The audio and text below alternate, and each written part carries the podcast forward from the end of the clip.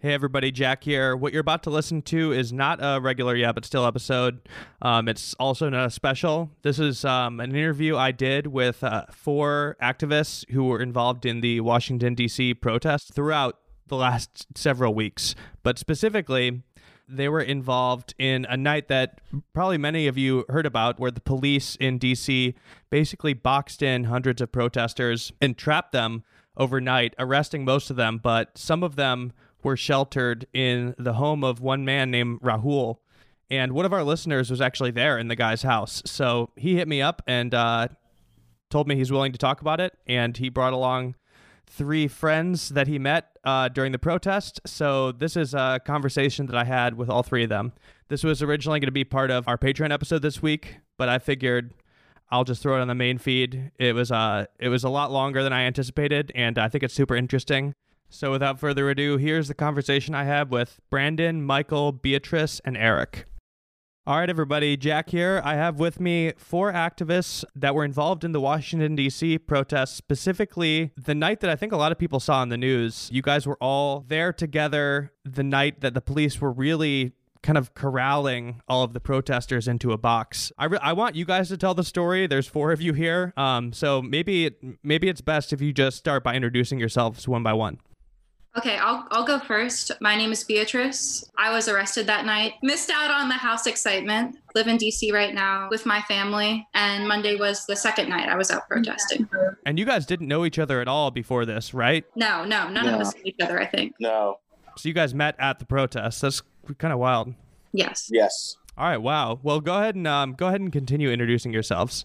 Uh, I'm Brandon Brown. I was arrested at the protest. Yeah, I think that was my second night out. It was not my last night. Yeah, no, I wish I knew about Rahul's house at the time because I definitely would have preferred to be in there. I can go next. My name is Michael Broyles. I also got arrested uh, last Monday in the kettle that happened on Swann Street here in DC. Yeah, and that sucked. And then Eric, last but not least. Yeah, uh, I'm I'm Eric. Um, so so I I did make it into Rahul's house, and that was my uh, second time protesting.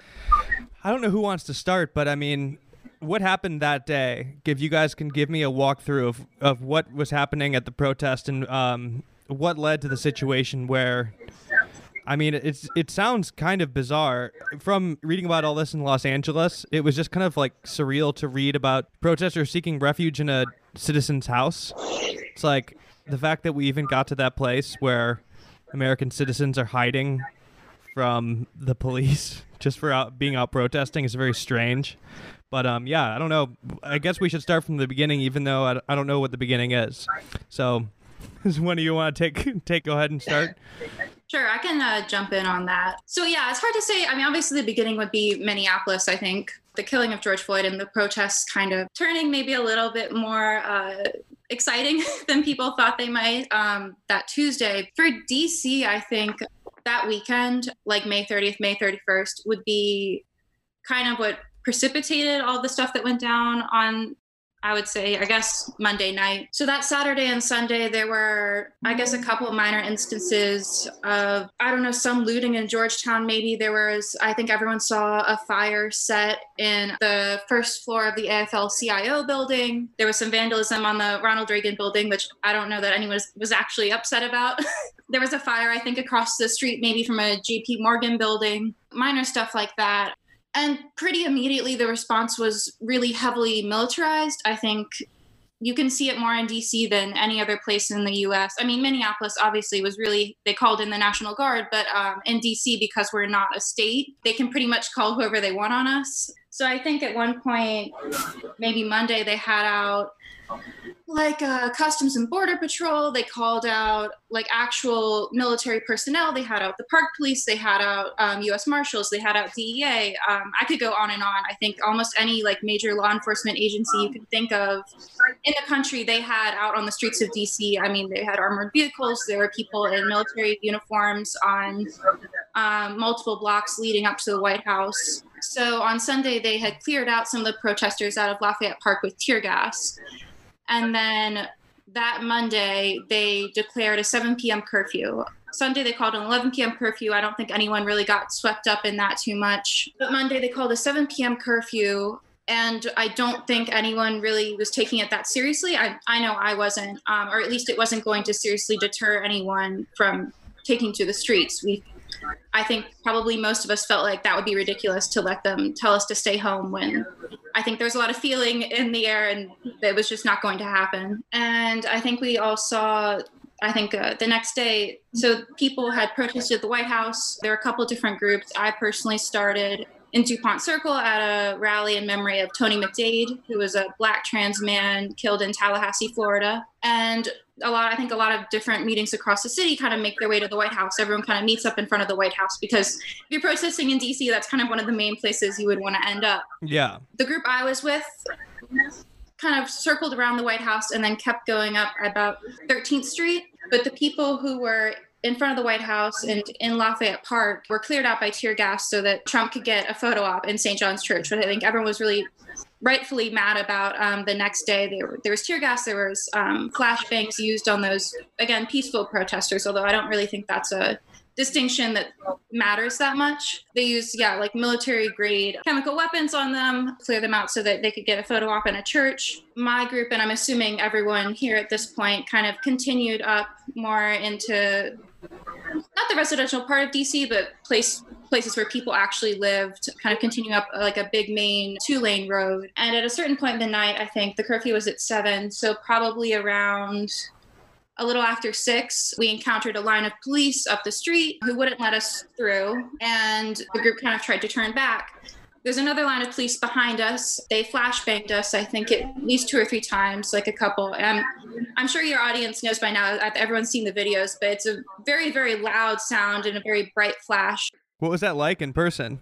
I would say terrifying. I don't know for everyone else, but this the sound is genuinely like sounds like it's like an explosion going off, but there's no shrapnel. I guess. Yeah. Yeah. Yeah. If you've if you've seen any of the videos, I think Seattle has had some good examples of like what the tear gas clouds look like and what the flashbangs sound like. But when you're up in person near the front of where they're setting those off, it pretty much feels like they're throwing an explosion at you. Um, and that was in response to, I think, maybe a half empty water bottle being thrown at them. And these are guys in, of course, like riot helmets, riot shields, literal US Marshals, like actually military personnel, throwing flashbangs at children. I mean, the people I was with up near the front were there were kids on bikes, there were kids on skateboards, couldn't have been older than like 13, a lot of them. And of course, everybody else too. No one deserves to have that stuff thrown at them, but they were literal kids in that crowd. So that kind of, at that point, those flashbangs and the two lines of police kind of pushed people off that main street. And we continued down towards what were narrower streets in a more residential section of the city. Things got more chaotic at that point because I think our group was started off maybe couple hundred people, 300 people maybe. And then as you're forced into those more narrow streets, it gets harder to maneuver. So we continued up those streets and again ran into like some lines of police who kind of blocked off our access to getting back into a less residential area to like ever exiting those parts of the neighborhood. Continued up, turned onto um, Swann Street off of 15th Street there was a big line of bike cops who had pulled up at the end of this road, I think probably um, on 14th Street, blocked off that road, blocked off the alleys. The whole group tried to turn back. They had blocked us off at 15th Street. So at that point, we were pretty much kettled and trapped. And I want to say also to emphasize how dangerous that was. I mean, I know there's a lot been a lot of um, news about kettling recently because it's a, a, strategy they've been using on protesters in New York, I think all over the country. But of course, it is like a strategy to contain riots. But what it does is force what I would say were several hundred people into a really confined space and also made people panic. Again, there were young people there. People try to start like running back and forth, trying to find a way out of that really small area. And I mean, in my opinion, they really could have hurt someone badly. I was worried that they were going to cause a stampede. I mean, people were like all covering the sidewalks, covering the street. And at that point, they had us pretty well hemmed in between like 14th and 15th Street, and then started pressing that line in further. And then I'll leave it to Eric, I think, to talk about what happened as people tried to find a way out of that situation. Yeah, and when did you guys meet each other during all this? So I think I didn't really, we haven't really like officially met yet. I saw you guys when we were in holding, but that was pretty much it. And then we all like have a WhatsApp chat, and then we dove off into like a smaller WhatsApp chat for this. So it's all like still kind of. I guess we're having a reunion on Saturday, but I might be at work. I don't know. Um, still haven't met a lot of the people per se. okay. Yeah. what what happened was like so like chaotic that I don't know who started like the WhatsApp chat, but somehow like it got passed around, and that's how I got in contact with all of you all. But your faces look familiar to me. Um, yes. Yeah. Even with the masks we all have on. Yeah. I so, feel like so I'm, anyway, I'm hosting like one of those reality show uh, recaps where I'm like I'm like the random guy interviewing the cast of like The Bachelorette or something. but I, but I, I wasn't part of the show. I'm just like the guy d- that watched it and is now interviewing you. Um, but yeah, a, a real dark version of that. But anyway, continue. And I also want to say, like, at least like from my perspective, like on Monday night when this happened, like that was like definitely the most chill protest out of all the ones I saw. Like Beatrice said, it was like like someone like threw like one water bottle. So Um, I thought it was kind of an overreaction to like box in this crowd on the street. So I was like on one end, like kind of close to the line of police, and like there, there was literally a kid that was like, I actually am just like trying to get home right now, but like no one, like none of the police were listening. We didn't like they sort of out of nowhere like started closing in and like doing the whole thing where like they in unison chant "move back." And I didn't know that they didn't like say anything about like, hey, it's a curfew. You guys should go home. They just came at us. They had like these like riot shields. They're like swinging at us. I personally didn't see anyone using batons, but I they had batons on them. There was like definitely a lot of pepper spray going off. I guess like I guess like I'll just talk about like what happened at the house. Um, so for me, I was like moving back, and then I saw I like turned around and saw people behind me like like running up like these porches, and the one like the house that I was right next to, it was like a flood of people going in. I didn't know at the time who lived in that house, but I was like, all right, like I don't like I had like the worst case scenario flashing in my head when like police were closing in and people were like screaming and stuff. And like so I was like all right I'm gonna go inside this house. When I went inside the like pepper spray I felt like got worse like when I went inside the house. And when I went in it was like super crowded and I made my way um, upstairs. And then I was like oh shit like if it's a gas inside the house like it's probably gonna be worse. And also if like the police bust in here like it's probably not wise to be upstairs So was this like a random house to you at that point, or what was it? There were people running in. Yeah, yeah. So there, there were there were a ton of people running in. I was probably one of the the last group to like make it in the house. Was there like Um, a guy like waving you in, or were you just like, I need to get somewhere? What was it going through your mind? No, no. I, I heard I heard Rahul. I, I didn't recognize him. Like obviously, I know he was a resident at the time, but like he like someone like held the door open and was like telling people to get in. And I saw got it, got a it. couple houses next to him also letting in people but like i didn't like fully like process that i didn't like fully process what was going on until like a few hours i was like in the house like i like for me like i was just like on like adrenaline mode just like trying to like make it to safety so like i'm upstairs like i go down like when i looked into the living room it was like such a crazy scene. Like they're like people that were like by the windows were like coughing their lungs out and like like rubbing their eyes and stuff and it was like you know, it was it was like pure chaos. Apparently like someone like some of the neighbors ended up passing like milk like through the backyard fences um, to take care of like everyone that was like you know like fucked up by the pepper spray or whatever inside. And and so yeah like that was probably like the first like couple hours and then like like probably 30 minutes in the, the the resident rahul he told us to like take pictures of his business cards and Hmm. post them on social media because like there were like rumors like around that like protesters were like kicking in people's doors and like breaking into people's houses like i didn't see anyone run into like anyone's houses until like the doors were being swung open and like as, as far as i can see like on the news like like no one like broke into anyone's houses like everyone that Yeah. asked to go inside someone's house was like respectful How many Um, people were in there? Would you say? oh probably like like 70 to 80 Whoa! And how big is the house?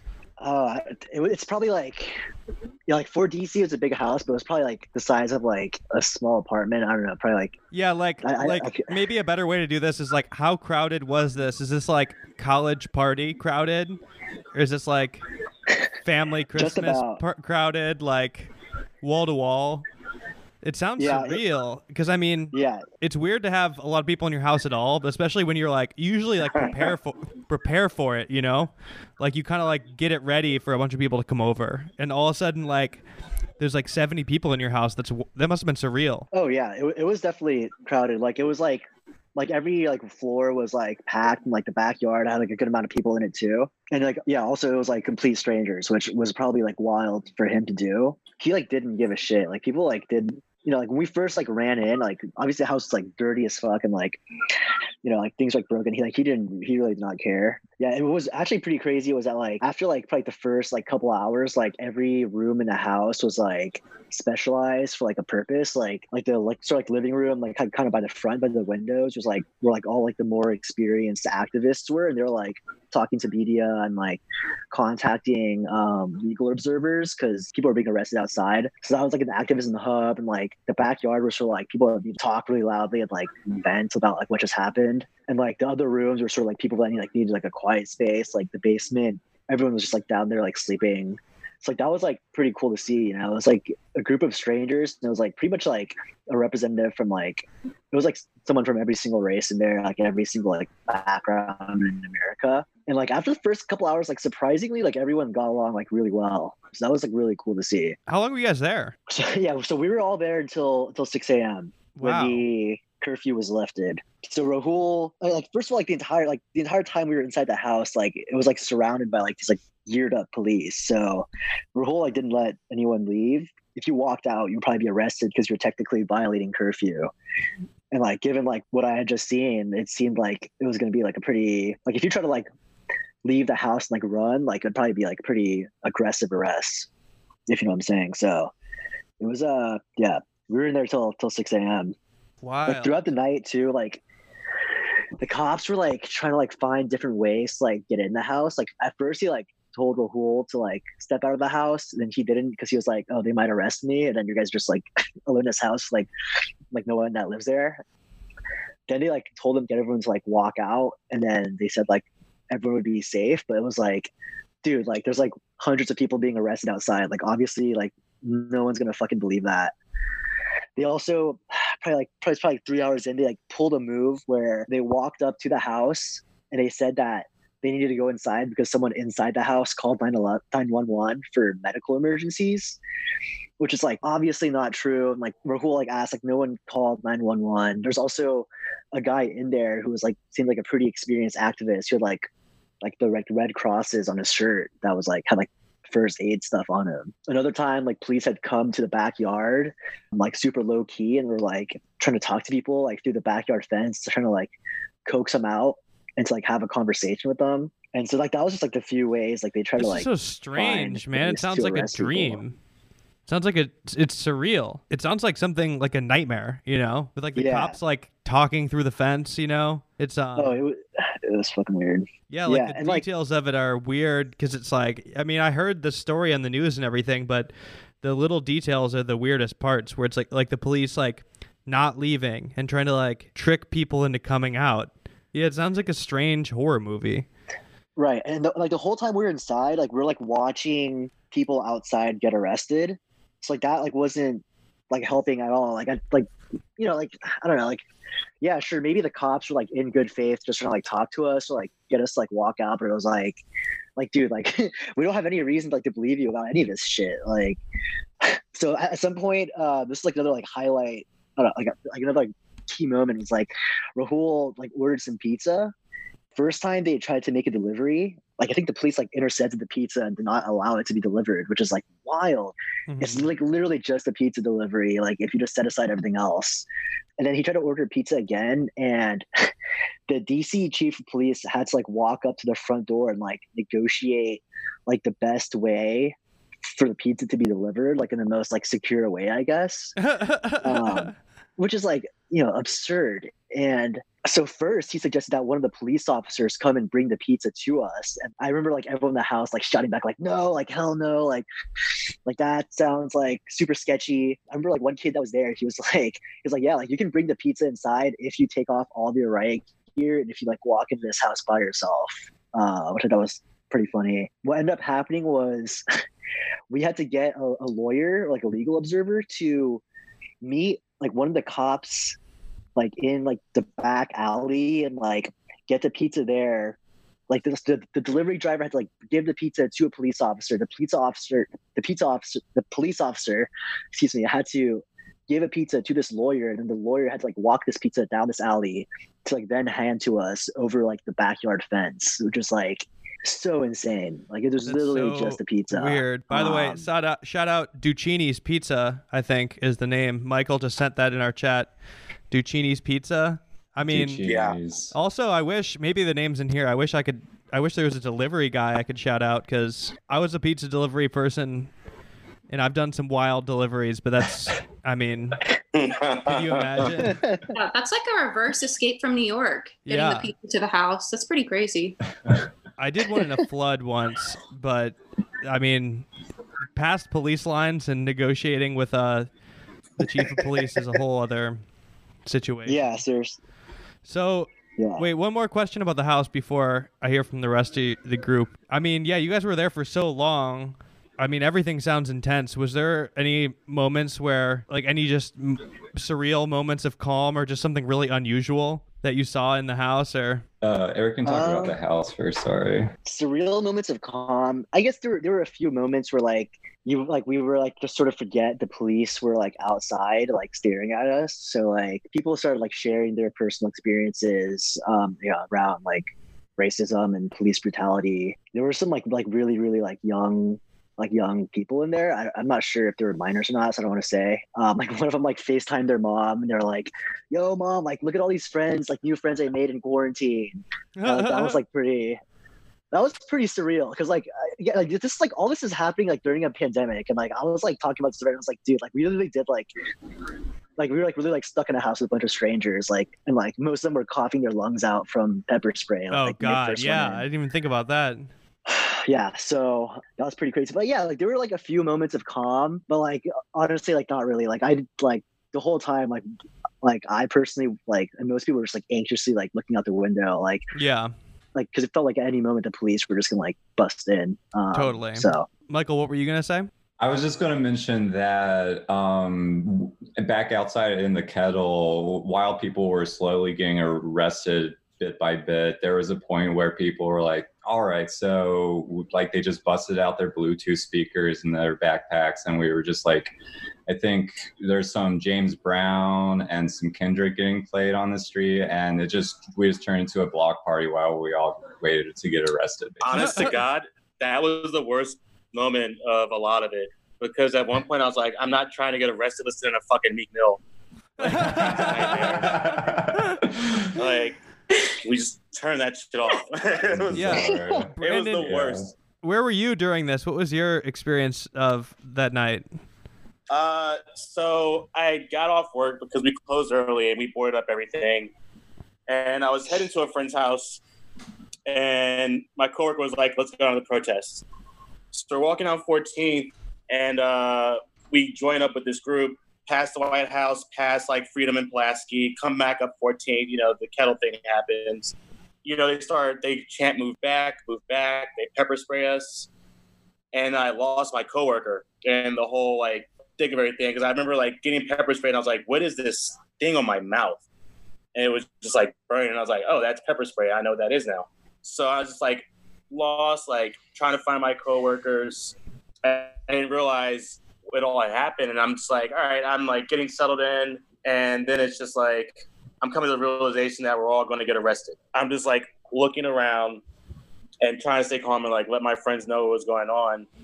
Finally, like I charged my phone for a little bit from a stranger. Thank you, whoever that was. People like let me know that like, yeah, like I see what's happening on like Swann Street.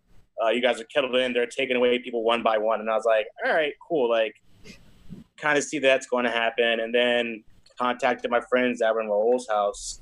So it was kind of like settled, and I was like, all right, you know, whatever happens, happens. You know, like I didn't realize how long of a process it was going to take for them to arrest us all, and it was a fucking hellacious process. I like hindsight, I should have volunteered uh, to go earlier, but like me being stubborn, I was like, I'm just gonna wait till they come and take me.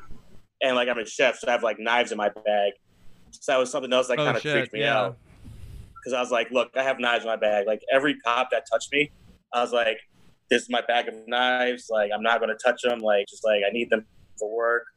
Blah blah blah. And then they, uh, you know, they take us off to Blue Plains or like Blue Plains. It's like kind of like out in like the furthest reaches of Washington D.C., corner where nobody goes. Like they have a fire department there. Uh, it's like a police academy thing. It's where they take us, and they're holding us outside for hours. I guess I got arrested with like a, a group of younger people, not been arrested before.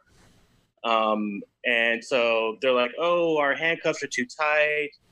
Blah blah blah. They can't keep us outside for too long. Like I'm like, look, they just fucking killed a man on TV. Like they can do whatever they want. You know what I mean? Like your handcuffs being tight are nothing of like importance to them at all. So, uh, and then we're outside for maybe what, Michael, like four or five hours before we even get inside. Yeah. And then uh, my favorite part is they don't let you know what the next process is. And so we get to the one like room where like it seems like we're going to be like let go.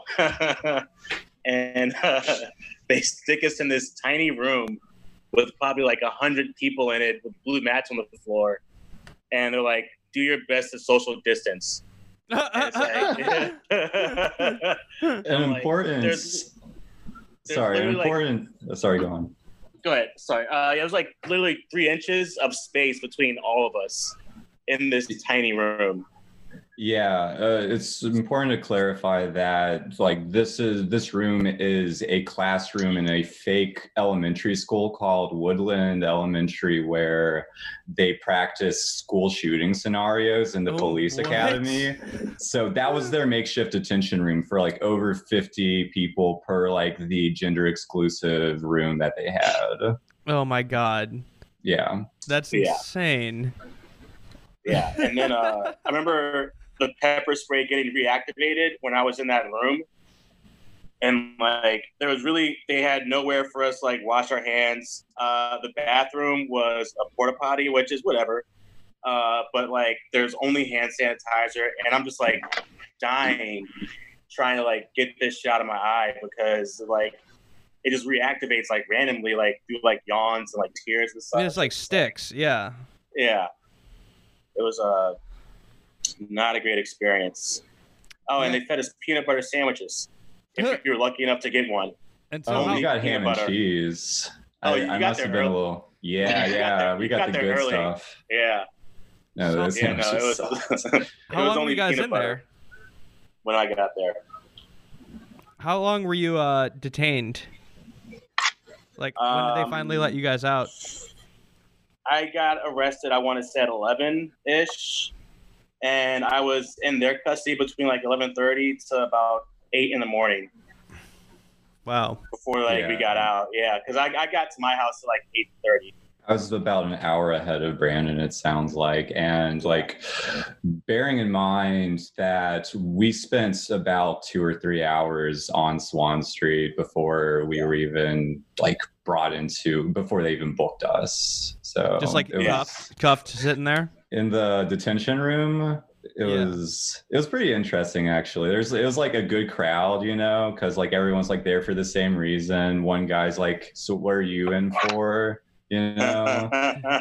And it's it's like uh at that point like uh, the gender exclusive deta- detention room is like the best boys chat ever essentially you know like that that's really what it like winds up being you just got like everyone was either just like activism philosopher mode or they're just like hooting and hollering and riffing with each other the whole time so Yeah. it was a lot of fun honestly Beatrice, what? When did you get arrested? You got arrested, right? Yes, I got arrested. Um, but I think yeah, the the gender split was real um, for this one because they started arresting. Um, they called for males first. I think probably I want to emphasize how much of this experience was like extreme terror followed by a lot of waiting around Yeah. um, which is really unpleasant in terms of I don't know emotional like back and forth because you get real high, they're flashbanging you, they're they're chanting in unison, move back. You kind of feel like you don't know what's going to happen to you, and then you have to sit there for three hours as you come down, and then they start arresting you, and you kind of go up again, and then you're sitting on the bus for an hour, and it kind of goes down. But um, they started calling for males, I think. Um, I think Michael was right about that. Probably around 10:30. So we were kettled at that point for nearly three hours. We got kettled about half an hour after curfew. Again, ridiculous. They started arresting the boys, got through almost all of them, and then started arresting women.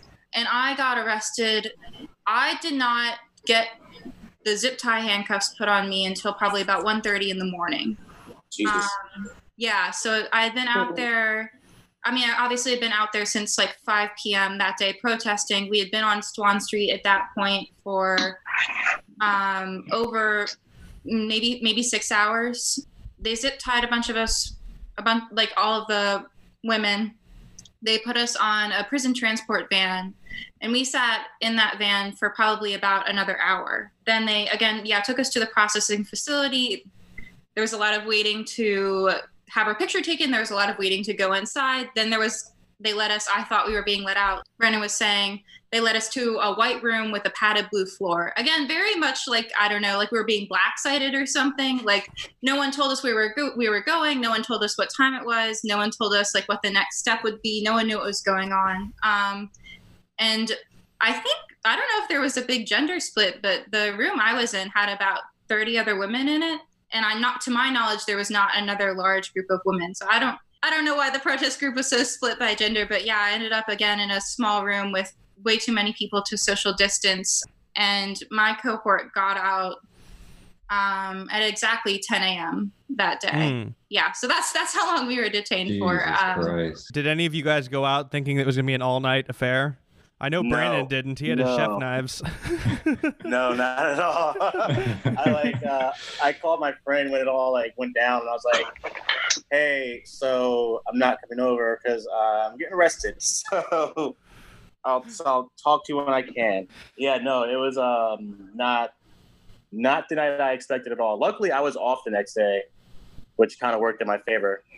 Uh, but there's another like little funny incident about the Taney room because there was like a every, like most people that were there like knew each other in some sort of way, and uh, there was a they had put a lady in our detention room if anybody remembers that because uh, I guess they had thought she was a male, so it's just like I Yeah, am about hanging out here with you guys, and uh, yeah, it was pretty awesome.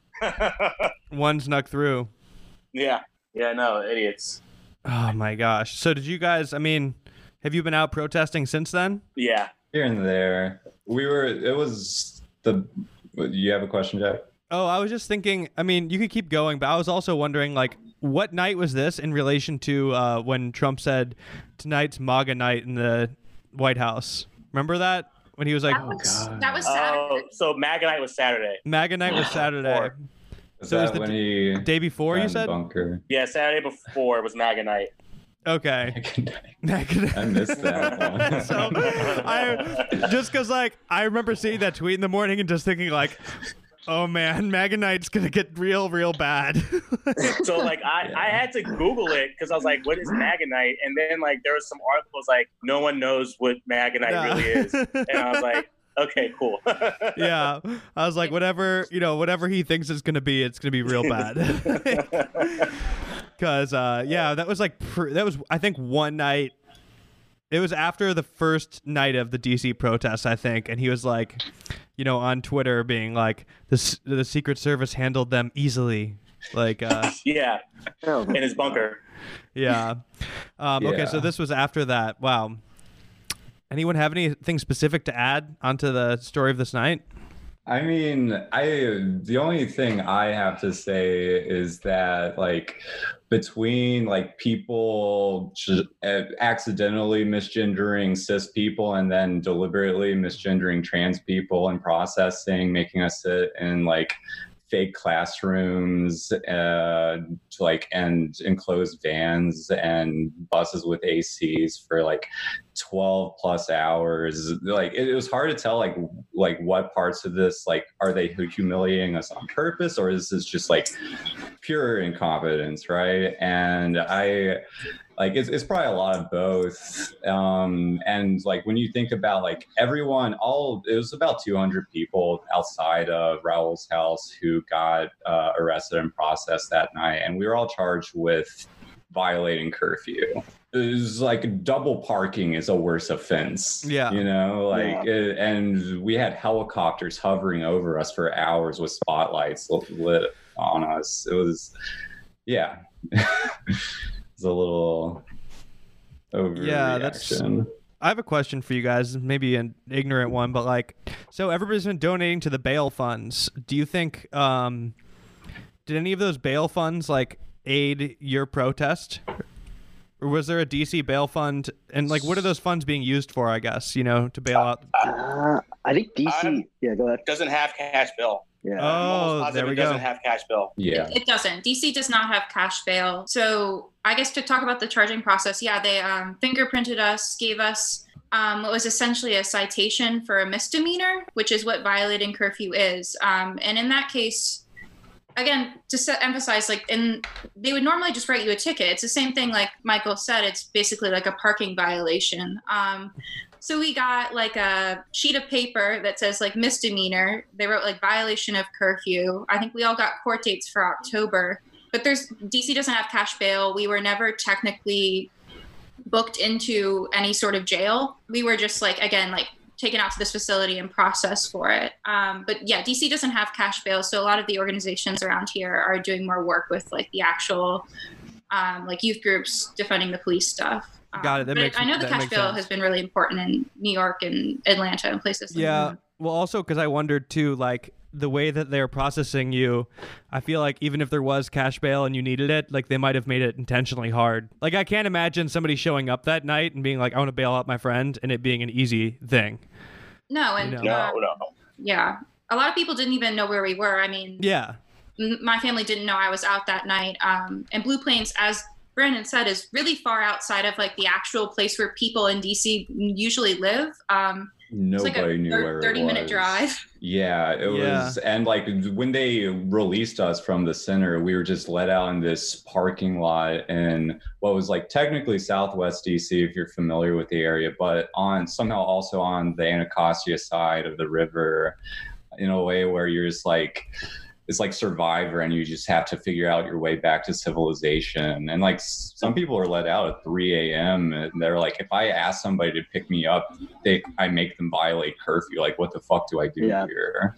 Yeah, that's uh, that's weird that it's uh that was a common theme between cities because in L.A., my friends who got arrested for some reason they had to like sit around and then they drove them to Westwood, which is I mean I don't expect you to know where that is, but it's like by UCLA at like the edge of the city. They went, took them from downtown to like this random place that you would only go to if you go to UCLA and are a student, which is like an hour. And then Yeah. they were there for a minute, and then they like just drove them back on a bus, and then like put them in another downtown LA facility. So it's just like they bust them to Westwood for seemingly no reason, just drove them to some weird part, and then turned around. That's crazy. I know. It's like why why any of it? My gosh. I don't know. Do is there anything else you guys want to add or tack on? I mean, I definitely want to hear, you know, whatever you guys want to say and plug as well. Yeah. Also, weren't like weren't you guys that got arrested like weren't they like using you guys as training for like rookie cops? Oh wow. Um, yeah, no, there was Yeah. like the guy who booked me or was like processing me didn't even ask me for my license. Uh, one of the rookies that was like with the other group, we were like, "How are we gonna get back?" He's like, "Uh, you can walk on the highway, I guess." And I was like, uh, was that's like- insane. "That's super illegal, my dude." like, My God, Jesus. I'm not even sure uh, what else to ask. This is um, it's a crazy story. Also, that the fact that you guys were just didn't know each other before that and have met through this. You know, all, all four of you or three of you arrested. One of you made it into the house, a stranger's home. Very bizarre. So, did you guys go out and protest late other nights? Yeah. yeah, I, I'm some people that were in the house like literally like that morning walked out of the house and like went to back to the White House. Oh like, wow. To continue protesting. Um, and I get it. Like like I mean like I, I like some people were like just so pissed about what happened that they felt like they had to protest. What's the landscape of protests in DC right now? Like, is it um, kept the energy going? Yeah, so I, I went. I, I went two nights ago, and it was a smaller crowd, but I think it was, which was I think it was you know, it was a different experience because it was like there were like more organizers there. Like um, giving speeches and stuff, which was like cool to see it more like formatted and like have like more of a message being delivered. Um, like I think like different. It's, it's like from my experience, it's like different. The different types of protests have like different purposes, and just like seem more educational. Also, they built like this giant fence around Lafayette Park, um, which like basically like puts made the distance between the protesters and the White House um, even longer. And um, as a response, protesters like put up posters on the fence. They were gonna tear the fence down. I think they tore it down like last night. So we we took the posters off the fence and like started like putting them around the city. Um, and that was like a really cool experience because like you know it's like one thing to like like scream at the White House, um, which is definitely cathartic, but it was also just cool to like put up messages around places where like people like work and, and live and stuff. Yeah. They're already taking that fence down, but I think I, I read somewhere that people are from the Smithsonian are taking some of that art and they're preparing it to be like put into the Museum of African American History. So oh, that's pretty awesome. Right, because I mean, like before, like you, you're all participating in this and seeing this happen, and you're like, "Yeah, this is history." But like you hear about that, and you're like, "Oh, this is like history, history." You know, that I mean? is crazy. And not only that, but they're like the Smithsonian's like walking outside, like going like and retrieving what will be artifacts. You know? Yeah. That's that's pretty amazing, actually. I love um, that. Wow. Um, Anyone have anything else they want to add? I would just say, in terms of the trajectory of the protests since Monday night, is something maybe we could speak on. Um, like I said, there was a really heavily militarized presence in DC, and I think kind of still continues to be, like I said, because we don't have the same sort of state government that everywhere else in the US has. Um, but you saw, I think, can't remember exact day, um, for some reason, finally invoking like the Third Amendment um, and pulling some troops out, which was a very a funny day, I guess. But I think there's been a trajectory that DC has made really stark that you're seeing in other states too, which is the kind of um, attempts to maybe co-opt some of the very um, palpable energy around these protests um, and this movement into more um, like existing government structures. So I think the best example of that is that we all got arrested Monday night. Um, that was June 1st. June 3rd, they lift the curfew um, entirely, um, which I do think was in response to the kind of mass arrest they like.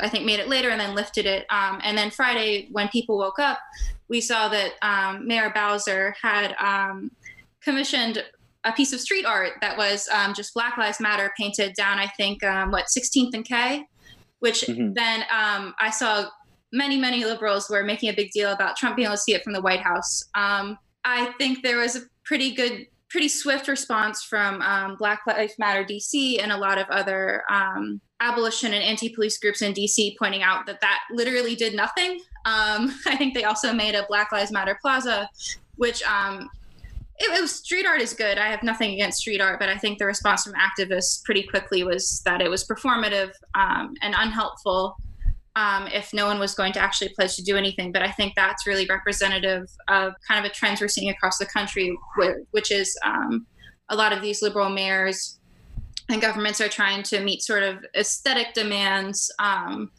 or um, incorporate like talks about like i see i see you i hear your pain um, but not actually pledging to do anything. There's been a lot of backlash against actually um, promising to take money away from the police.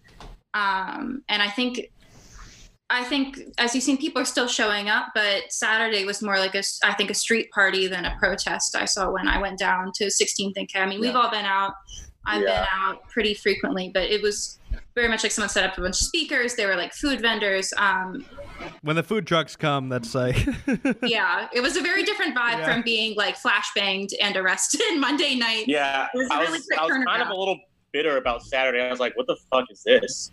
like, yeah, I felt the same way too. Yeah, it felt like there were a lot of people there, like patting themselves on the back for being there, yeah. but like kind of forgetting why they were there in the first place. Exactly. Yeah. Uh, I work on 14th and U, which is like a super like busy spot of the city. And uh, after like there's like a go-go band that left, and we saw margaritas out the window, and like we were just so busy that I was like, "Did you guys come for the protest or the margaritas? Like, what's going on?" Like, yeah, I'm like, you know, everybody of course needs a day to like blow steam off, but it seemed more of just like a weird, weird party. I was just like, it's not even close to being done yet, but that's that's how these things go, right? Right? Yeah. Hey, well, um, before I let you guys go, I want each of you to take a turn giving uh, any kind of plugs you want to um, anything you want the listeners to check out, or even your own social handles, or both. I don't know if uh, Brandon, you want to start?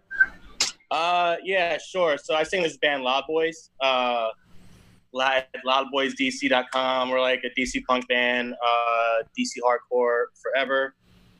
Hell yeah. You know, anything that is like associated with Black Lives Matter, I would suggest that that get plugged as well. Sorry, I don't remember anything off the top of my head. Um, but yeah, that's where I'm at right now. Awesome. Beatrice? Um, sure. Uh, I guess if, if anyone wants, you can follow me on Twitter. I'm at Jom Toad, which is just a spoonerism of Tom Joad, because I think toad is a funny word. I would plug that please read a book, everybody. I know that there's been a lot of articles passed around that's like how to be anti-racist or like uh, trying to centering like white people. I think the best thing you could do is I don't know, read some Angela Davis. Are Prisons Obsolete is a really easy place to start. The book is an easy read. She's a great writer. That'll be my recommendation. Get plugged in locally. Um, I think there are a bunch of orgs in DC. Um, Black Lives Matter DC has a chapter. Um, no Justice, No Pride is organizing a lot of events um, because June is Pride Month. Um, and there's there's a lot of good groups like that that you can find on Twitter. You can find around that I would recommend following their Twitter accounts, kind of plugging in locally. Uh, Michael. Sure. So um, I would say I other everyone's listed a lot of great things already. The only other one I have is They Them Collective is another uh, like LGBTQ orgs that's doing a lot of like intersectional stuff with. Uh, uh, Black Lives Matter here in DC. So definitely look into them. They've got some fundraisers too. Uh, don't follow me on Twitter, uh, but I, I, do encourage people to. There's like a lot of convos about like. Uh, making your parents less racist or whatever and like i think that's important but like in this moment i think we do have a weird amount of leverage and uh, an opportunity here to like actually force uh, local lawmakers to change the way we uh, budget for police. So look into uh, defundmpd.org. Uh, Beatrice linked that to us recently, and that's like a really cool thing for if you're in the area. But defund12.org also has like a master list of like email templates and things you can use to petition lawmakers in wherever you are also just bully your nice lib friends into joining you basically because like they're they're this close you know you can like radicalize your dad at thanksgiving like whenever but like this is your chance to like make everyone else like get in line and like help us like stop like shit like this from happening yeah i, I don't have anything uh, personal to plug but um, i wanted to um, highlight like a couple of the links I sent you, Jack, were like groups started by or run by people um, who are at Swann Street. So, um, bartenders against racism. They've been like at protests, um, giving people like water and like like electrolyte things and like other stuff, which is like I don't know why.